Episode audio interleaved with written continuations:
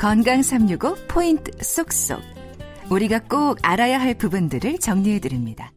박광식의 건강 이야기 삼성서울병원 암교육센터 조주희 교수와 함께하고 있습니다.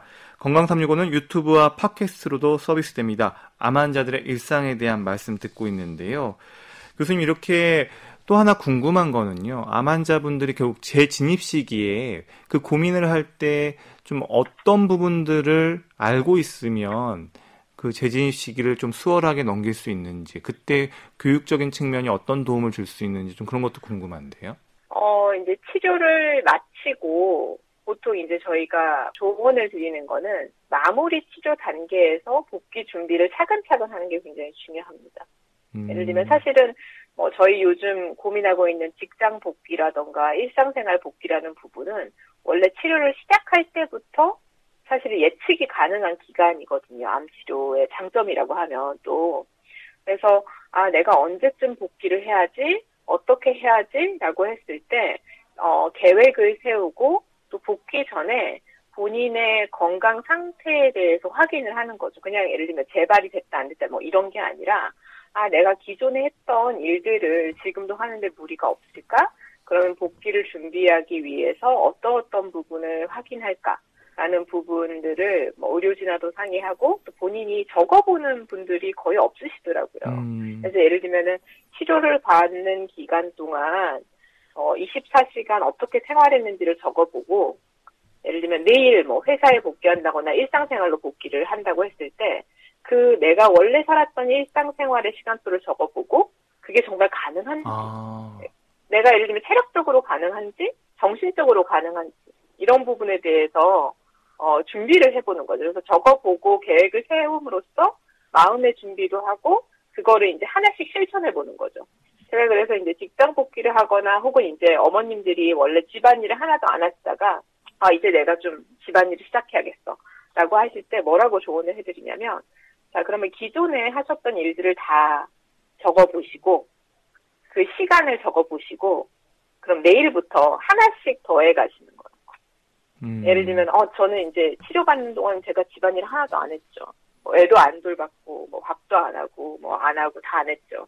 근데 이제는 좀 할까 생각 중이에요. 라고 하면, 왜냐면 한 번에 시작하면 아직 몸이 준비가 안 된 상태이기 때문에 또 지치거든요.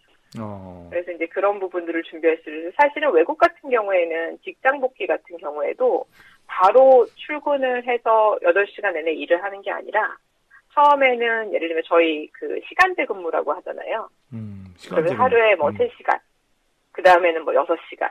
그렇게 몇 주 해보고 적응이 되면은 원래 일상생활로 준비할 수 있도록 그런 제도들도 있고 이렇게 배려해주는 부분이 있습니다.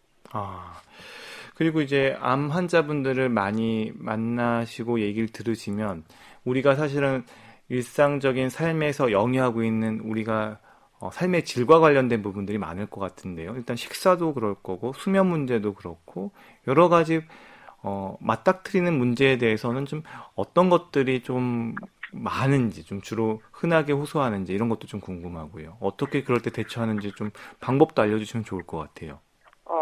가장 어려운 질문인데요. 환자분들이 네. 가장 많이 물어보시는 건 제가 미국에서도 교육을 해보고 한국에서도 교육을 해보면 1번은 먹는 거고요.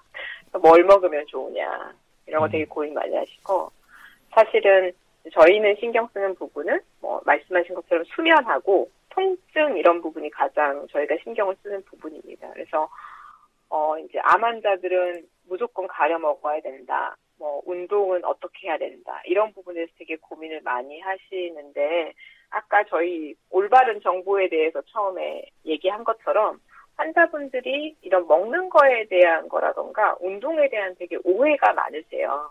음. 예를 들면 뭐 단백질을 많이 먹으면 암세포가 자란다.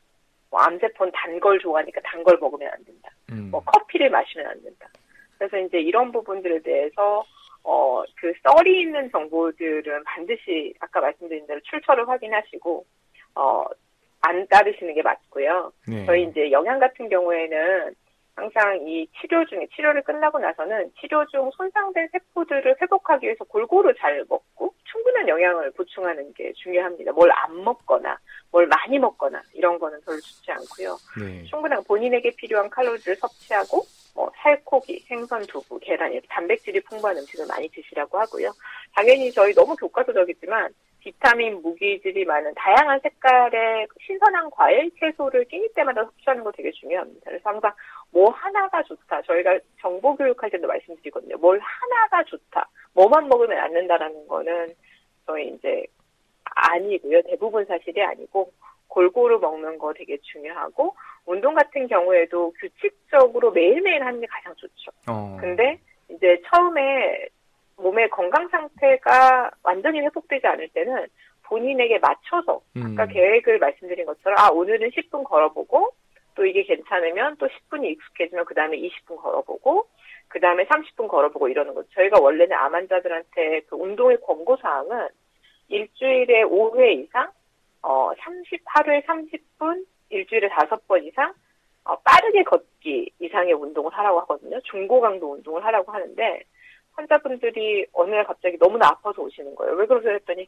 아, 일주일에 하루에 30분 이상 열심히 운동을 했더니 너무 아팠다, 그 다음날. 음. 그게 바로 안 되는 거거든요. 그래서 그런 본인의 체력을 생각하셔서 천천히 운동량을 늘리되, 이제 어느 정도 되면, 저희가 아, 가이드라인을 안내해 드린 대로 하루에 30분 이상 일주일에 다섯 번 규칙적인 운동을 하는 거 되게 중요하고요. 수면은 사실은 진단에서부터 계속 걱정을 되게 많이 하시고 고민을 하시는 부분이에요. 특히 이제 암 환자들 같은 경우에는 그 수면 장애가 여러 이유가 있거든요. 그래서 잠을 자기 어려운 분이 있고 또 혹은 잠의 양이 너무 부족한 부분이 있고 또 잠을 너무 많이 자도 문제가 있거든요. 음. 그래서 이제 정말 잠에 문제가 있으면 저희는 이제 어떤 이 수면 건강을 보시는 의사 선생님들을 만나셔서 이 원인이 뭔지 어. 예를 들면 이게 심리적인 원인일 수도 있지만 실질적으로 통증이나 뭐 기침이나 설사라던가 신체적인 원인으로서도 수면장애가 올 수 있거든요. 음. 예를 들면 배변의 장애라던가 배뇨의 장애가 있어서 너무 자다가 깨서 계속 중간에 화장실을 가야 되니까 깊이 못 잠으시, 못 주무시는 거예요. 네. 근데 이제 본인은 계속 잠을 못 자, 잠을 못 자 하시는데 가족들은 아, 너무 신경 써서 그래 이렇게 하는데 사실은 그 통증과 이런 배변의 원인이었던 거죠. 그래서 그걸 조절해주면 당연히 깊이 잘 수 있는 거죠. 어. 그래서 원인을 파악하고 그걸 해결하시는 게 좋고요. 이제 그리고 환자들은 아무래도 특히 치료를 받는 기간에는 그 낮에 집에 많이 계시잖아요. 특히 요즘 같이 코로나 때문에 어디 활동하기 제한적인 분들은 낮에 집에 있으면 그냥 가만히 있으면 졸릴 거니까 되게 낮잠을 많이 주무시는데 사실은 낮 동안은 되도록 낮잠을 자지 않고 어, 규칙적인 운동을 하고 그리고 이제 저희 항상 말하지만 늦은 오후에는 알코올이나 카페인이 든 음료를 마시지 않는 게 실질적으로 올바른 수면 습관에 굉장히 많이 도움이 됩니다. 그래서 정말 수면이 큰 문제, 일단은 규칙적인 생활을 해보시고, 어, 그 다음에 그게 해결이 되지 않았을 때는 본인의 이런 수면의 문제 원인이 무엇인지 의료진과 상담을 하고, 그걸 찾아서 해결하는 방법을 저희는 권해드립니다. 그래도 교수님께서 이렇게 하나하나 이렇게 정리를 해주시니까요. 훨씬 더 신뢰가 가고, 아, 실천할 수 있겠다. 이렇게 할 수 있겠다라는 생각이 들어요. 왜냐하면 보통 어, 먹는 것도 사실은 주변에서 이거 하나면 돼. 사실 그게 더 솔깃하기도 하지만 딱 이렇게 교수님께 얘기를 들으니까 아, 골고루 먹어야 되겠다. 이런 생각이 이렇게 들게 됩니다. 박광식의 건강 이야기 오늘은 암 환자들의 일상을 위한 조언을 듣고 있습니다.